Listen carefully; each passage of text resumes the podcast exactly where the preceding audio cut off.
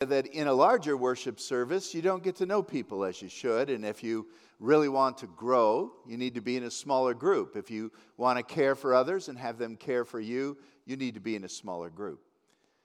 And then ushering forth from the wonderful work that God has done in our life is this privilege of serving. We talked about last week the fact that Jesus came to this world. He was God, equal with God, did not think that position something to hang on to, but willingly left the privileges of heaven, coming to this earth as a man to die. And not just die, but die on the cross. Die as a criminal, die as a sinner. Not that he sinned, but our sin was placed upon him. He was made sin for us. He became our sin sacrifice, and that's what we're acknowledging today in the communion service. And then Paul said, Let this mind be in you, which was also in Christ Jesus. It is the mind, it is the heartbeat, the attitude of a humble servant. Now, there's so much more that we could say about this concept of servitude, but I would like to direct you to 1 Peter chapter 4 and in particular, I want to start out with a statement that is found in verse 7. 1 Peter 4 7 says, The end of all things is near.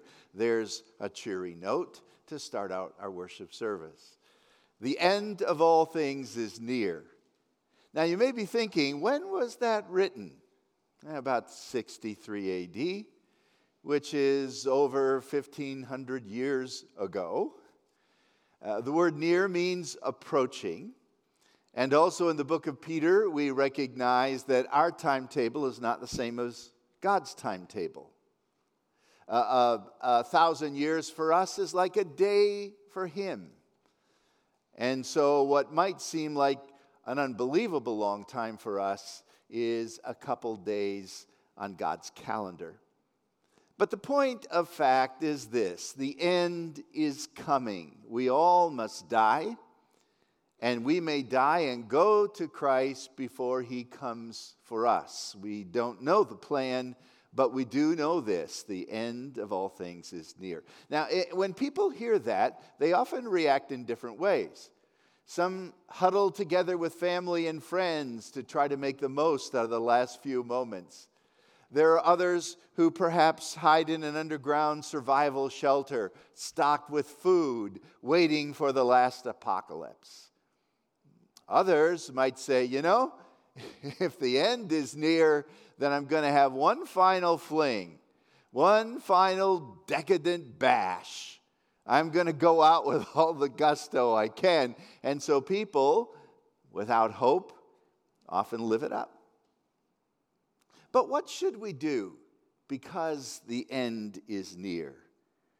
Well, Peter says, therefore, this is what I want you to do be clear minded and self controlled so that you can pray. There are several things that Peter mentions for us to do, to be active in. And the first is this idea of prayer, verse 7. And we should pray devotedly. According to verse 7, clear minded, and with self control. Those are words that mean serious, um, committed, and so I've cho- chosen the word devoted. Clear minded means of a sound mind. In other words, realizing that uh, the end is coming, get involved in something that can really make a difference, and get serious about prayer. Pray devotedly. That's what you can do because the end is near. Secondly, um, love deeply. Because love, verse 8, covers a multitude of sins. What does that mean? Probably two different things. If you mess up, love can has the ability to heal the brokenness. Also, love can prevent you from getting into sin. So it works either way. If the problem has blown up, love can come in to renew. And if we love God and obey his commandments, that will keep us from sinning. Therefore, a multitude of sins can be covered or avoided. Love one another deeply. Thirdly, share cheerfully. And here you just have the simple admonition to uh, practice hospitality. Offer hospitality to one another and do it without grumbling. Sometimes we do the right thing with the wrong attitude. Hospitality or sharing what we own with those in need, again, is a wonderful privilege. And generosity should be known by this hilarity of giving as opposed to giving grudgingly. And then he adds this serve faithfully, because I've gifted you to serve. So the end is near. What should we do? Pray devotedly, love deeply, share cheerfully, and serve faithfully. Verse 10 says, Each one of you should use whatever gift he has received to serve others, faithfully administering God's grace in its various forms. Now, look at that verse just for a moment. By the way, I believe this section of Scripture gives to us um, maybe the most comprehensive statement on the spiritual gifts that you can find in one place. Whenever you study a subject in the scripture, you want to gather all the data, biblical data, data you can. And uh, there are four major passages that deal with the spiritual gifts Romans 12, 1 Corinthians 12, uh, Ephesians 4, 1 Peter 4. So think of 12 and 12, 4 and 4. And those are the major passages. There are others, but the major passages that deal with the spiritual gifts. So we're looking at 1 Peter 4. And what Peter wants to do, because the end is near, is to awaken believers to the reality that you have a spiritual gift. Each one of us as believers, each one of you is gifted. And notice the gift has been received. And notice the gift is by God's grace. That's all pertinent knowledge when developing a theological understanding of the spiritual gifts. They are God given. Uh, the Living Bible talks about the fact that God has given to each one of us a special ability. That's another way to describe it as a believer. A special ability to do something that will advance his kingdom. You say, Well, I don't think I can do anything. I don't think I have any special abilities. Don't trust your senses, trust the scriptures. God says you do. Believe what God says. There are other portions of scripture that emphasize this. Uh, Michael read a moment ago from Romans chapter 12, and it says that God has given to us a measure of faith. Therefore, if you have this gift, use it. If you have this gift, use it. And it mentions seven different gifts. Don't think more highly of yourself than you ought to think. Don't be arrogant. But don't think more lowly of yourself than you ought to think. Like the person who mopes around saying, I can't do anything, I have no abilities. That's not true. God has gifted you. Ephesians chapter 4 says that the Lord Jesus has given grace to each one of us. To each of us, grace has been given by the ascended Christ. Christ measures it out, Christ apportions the gifts. When he ascended on high, he led captivity captive and he gave gifts to people. Not gifts to me, that should be gifts to men or gifts to all of us. Or I suppose if you're reading the verse, that's very appropriate. He gave me a gift. But it comes from Christ, it comes from the Father. Romans 12. It comes from the Son, Ephesians 4. And look at this verse in 1 Corinthians chapter 12. It says, All these, that is, these spiritual abilities and gifts, are the work of one and the same Spirit, and He gives to each one of us, each believer, just as he determines. So now you've got the triune God giving gifts to the church. so that every believer has a spiritual ability, a role to play in the body of Christ. We are all many members, Paul said in Romans 12. He says the same thing in 1 Corinthians 12. We're all many members in this one body. One body, many members, different functions. You understand that from basic anatomy. Do you understand it from basic ecclesiology? It's the way the church is made up. And I'm dependent on you, and you're dependent on me, and together we form the body of Christ and do the work of Christ. By the way, it's also very interesting to note that the Holy Spirit gives gifts as He determines. See that last word in verse 11? You don't choose your gift. You don't create it. You don't choose it. So don't brag about it. Don't depreciate your gift, it's God's choice. Don't brag about it, it's God's gift. By the way, in 1 Peter chapter 4, the word gift is the Greek word, wait for it, charisma. You've got charisma. No, I don't mean personality because some of you, some of us don't have charisma when we talk about personality, but we have charisma, meaning a gift by God's grace that we don't deserve, in which we can function and play a vital role in the body of Christ. There's a lot of gift envy going on in the church. Man, I wish I had. Do you hear Carol and Nico sing? I mean, isn't that that's a gift? And you say, wow, I wish I could sing like that. That's called gift envy. Lord, why didn't you give me a gift like that? And we began to complain. Instead of using our gifts, we complain.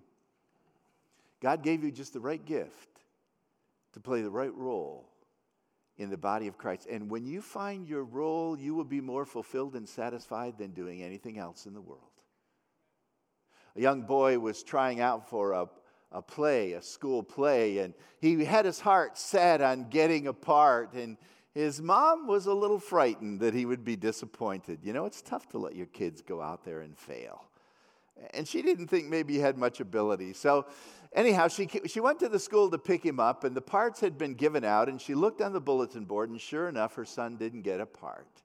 He was, uh, he was uh, the, uh, the list of people at the bottom of the page that said walk ons. There was her son. She said, Oh no, he's really going to be upset. So she goes to pick him up, and he comes out and he's smiling. And he says, Mom, guess what? I've been chosen to clear and to cheer and clap for everyone else. Wow. she wasn't expecting that. Oh, I'm just a walk on. I didn't get my role. No, I've been chosen to cheer for everyone else. And you and I need a little more of that insight into the purposes of God because God is never too wise to be mistaken. God is God is always too wise to be mistaken. He is always too kind too good to be unkind. And so, when we don't understand and when we can't see his hand, we need, when we can't, I'll get it right here, when we can't trace his plan, we are to trust his heart. Right? So you are gifted. I am gifted by God for his glory, for the body of Jesus Christ, and we need to use those gifts. The second thing that I want to emphasize from this passage is the reason for the gifts. The gift received now must be the gift employed. Each one of us should use their gift. There's not only a lot of gift envy going on, there's a lot of gift neglect. Use whatever gift you've received to serve other people. There it is. You've been gifted to serve. That's the reason. You've not been gifted to gain attention for yourself. You've not been gifted to become wealthy, although wealth is not necessarily wrong. But some people are extremely gifted and they prostitute their gifts, using it for their own glory and their own purposes instead of for the glory of God. You can prostitute a gift, misuse it. So use your gift not to serve yourself, but to serve others. What is your gift? Find out what it is and use it. I find it interesting that in 1 Timothy, Paul uh, is writing to Timothy, and he says in 1 Timothy chapter 4, Don't neglect the gift that is in you, Timothy. And as I meditate upon that phrase, it makes me think that perhaps Timothy was neglecting his gift. And Paul said, Don't do it.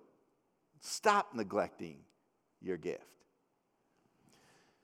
I don't know how long it was. Several years later, Paul writes 2 Timothy, and he says in chapter 1 Timothy, fan into a flame the gift that God has given you. Is it possible that after three years, Timothy still wasn't using his gifts as he should have? Now, you can't choose your gift, but you can grow your gift.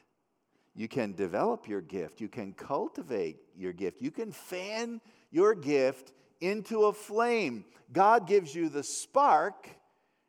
You've got to develop it by His grace, with His strength.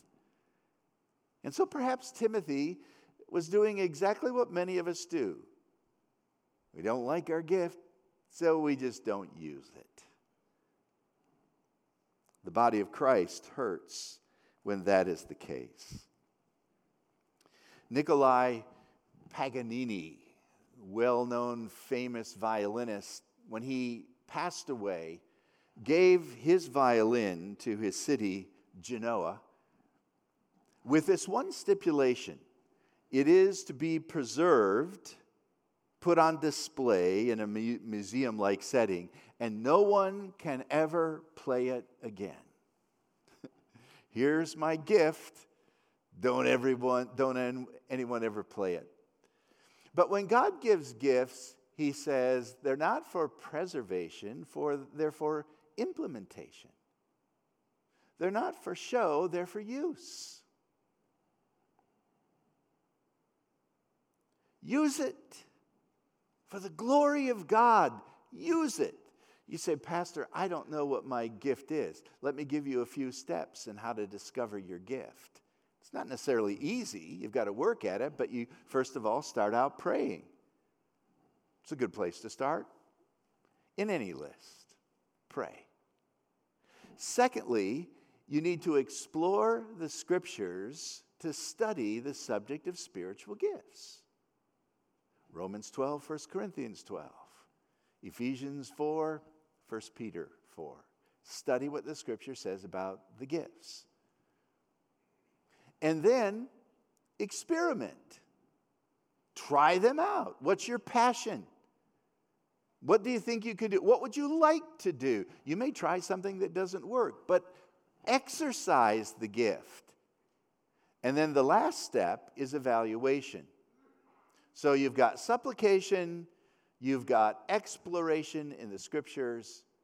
You've got experimentation with the gift, and then evaluation. Evaluation is how did I respond? Was, did I sense that I was fulfilled? Was there fruit? How did others respond to my gift? If I told you I have the gift of singing, and uh, I'm, I'm, going to, I'm going to use that gift. And I use the gift, and you say, you know what, Don, I would encourage you to keep looking for your spiritual gift because I don't think you've found it yet. Sometimes we think we have found our gift, but the church is around us to help us confirm that gift. And then, if that doesn't work, keep praying, keep studying, Keep experimenting until you find your gift. Don't give up, don't neglect it. then I want you to know, thirdly, the range of gifts. The Bible says a lot about the fact that there are various gifts. Look at the last part of verse 10. We are to serve other people's, people with our gift, administering God's grace in its various forms. That's a very interesting word. By the way, that same Greek word, various or multicolored, is used in chapter 1 of 1 Peter, verse 6, when it talks about various trials. And so here you have God's grace in its various forms. I love putting those two together. I love the correlation because for the various trials I face, there is the various multicolored grace of God to meet every situation. And the gifts are various and they administer God's grace. By the way, when you use your gift, you are dispensing the grace of God to others. That's a pretty cool concept. That's the way the grace of God is dispensed. By you using your gift to bless someone, to serve them. And as you serve them, grace flows from God through you to them.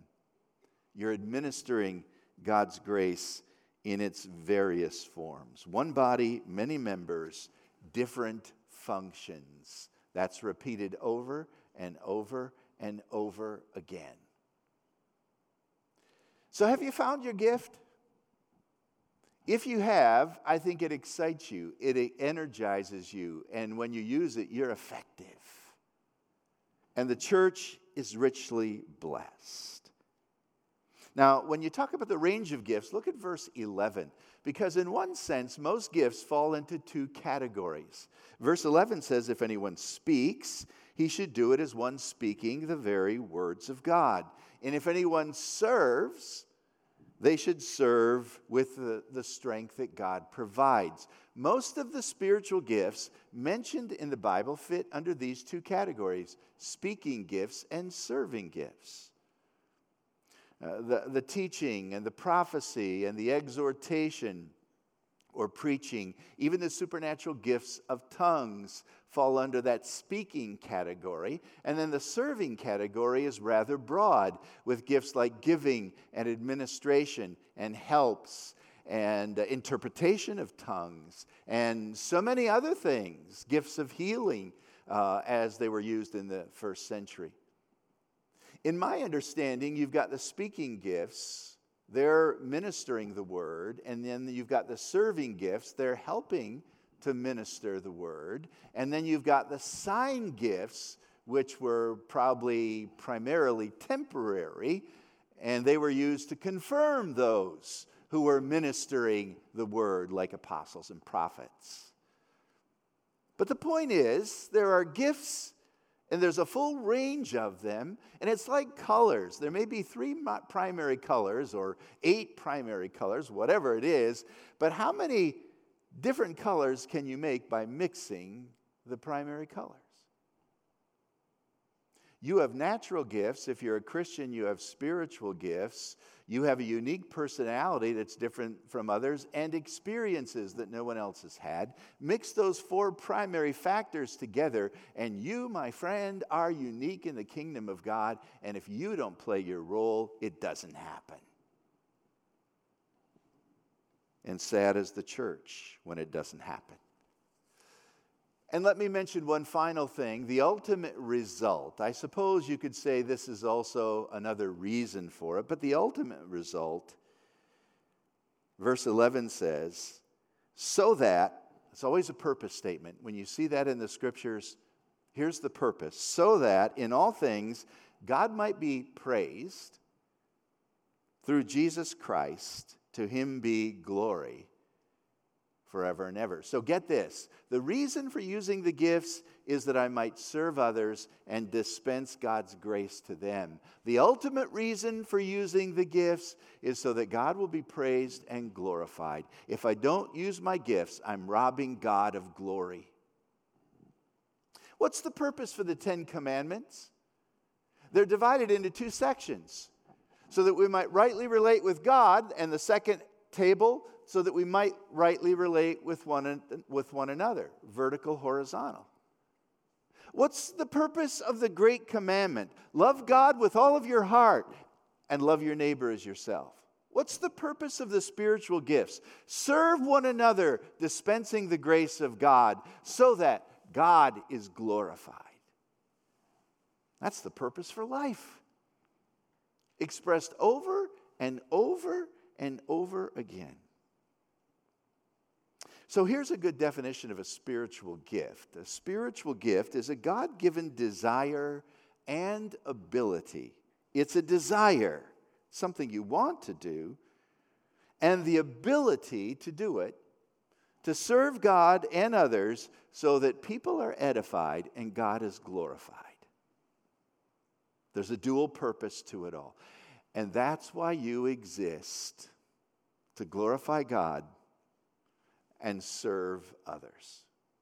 Have the mind of Christ. Life gets exciting when you fulfill your purpose. Many years ago, I was pulling into a church and uh, had my family with me. And because of my daughter Kim's wheelchair, we have a handicap sticker on our van at that time. And, and so I pulled into a handicap spot, and immediately following the handicap parking spot was a sidewalk. And immediately, right up to the sidewalk, was the building of the church. There was no place to put a, a pole to put the handicap sign on. So instead of a pole, they just put the handicap sign on the church building. Parking lot, sidewalk, building. And I pulled in, and I can't remember, remember why I was waiting, but it caught my eye. Here's a handicap sign on the church building. And I kind of laughed. It, it looked like it's saying the church is handicapped. Then I stopped laughing because I said the church is handicapped whenever we don't use our spiritual gifts.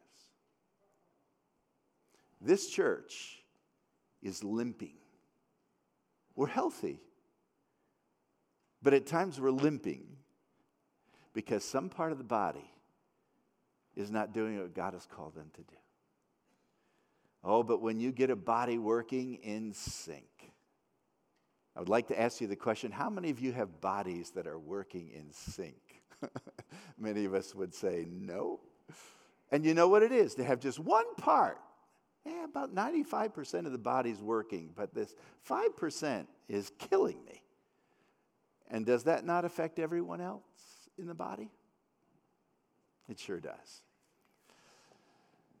By the grace of God, find your gift, use your gift. Each believer has been gifted by God in different ways for the same glorious purpose. Heavenly Father, I pray this morning that you will help each one of us see the importance of discovering our spiritual gift. The risen Christ who died to save us, to save us by grace has determined that we are to be fashioned by him as his workmen, that we are to be gifted by him as his dispensaries, to be used by him as his servants, through which his mighty grace reaches the world. Lord, let me not miss this most exciting journey of all of life and whatever you call me to do in my vocation, may, under, may I understand that this indeed is my calling. And may I give you glory and serve others by it. In Jesus' name I pray. Amen.